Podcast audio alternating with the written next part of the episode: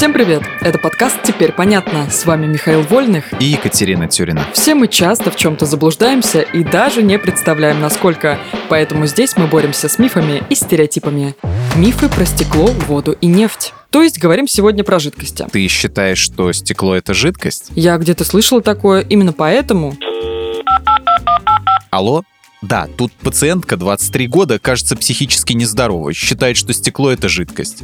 Да, расхожий случай, приезжайте. Миш, да слушай, стекло – это жидкость, и именно поэтому окна средневековых европейских соборов утолщаются к низу за счет того, что стекло хоть и очень вязкое, но все же жидкость, с течением длительного времени она медленно сползает к основанию окна.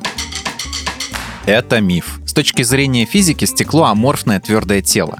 Не, ну конечно, стекло может стать жидкостью, если его расплавить. Сталь тоже можно расплавить, но это ведь не повод утверждать, что она тоже жидкость. Тела меняют свое агрегатное состояние при нагреве и охлаждении. Но стекло в окне, если его не плавить жидким, считаться не будет. Тогда почему стекла в средневековых соборах снизу толще, чем сверху? Все просто. Стеклодувы того времени не могли отливать идеально плоские изделия. Где-то стекло было толще, где-то чуть тоньше, а мастера при установке помещали их более массивной частью вниз, для устойчивости. Теперь понятно. Так, ну вода точно жидкость. Знаешь, какой у меня самый большой страх, связанный с ней? Что вода на планете когда-нибудь будет в дефиците и нам придется воевать за ресурсы? Нет, уронить фен в раковину или в ванну. А боишься ты этого, потому что вода — это отличный проводник тока, верно? А разве нет? Лишь частично. Ток проводит не сама жидкость, а содержащиеся в ней минералы и взвешенные частицы. Чистая или дистиллированная вода сама по себе посредственный проводник. Другое дело, что по-настоящему очищенный дистиллят вряд ли найти за пределами лабораторий. Правда, с точки зрения безопасности нет особой разницы, что именно проводит ток — вода или минералы в ней. Совать руки в луже рядом с искрящимися проводами в любом случае не стоит. Ну вот, значит, это и не особо-то и миф.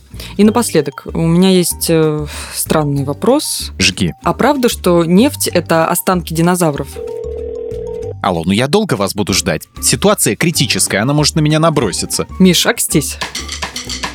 Нет, Катя, это миф. На самом деле нефть получилась из погибших морских микроорганизмов и водорослей, покрытых тоннами ила и песка. Под огромным давлением росла температура, они начали распадаться на углеводороды и другие органические соединения. Ну вот видишь, частицы динозавров в нефти тоже, может быть, и имеются. Даже если имеются, то их количество там настолько маленькое, что им можно пренебречь. Ладно, позвони в скорую, отмени вызов, пожалуйста. Нет. В этом выпуске мы использовали материал Дмитрия Сашко и благодарим автора за классное разоблачение популярных мифов. Полная версия текста на сайте Лайфхакер. Подписывайтесь на подкаст «Теперь понятно», ставьте ему лайки и звездочки. Новая порция разоблачений уже на подходе.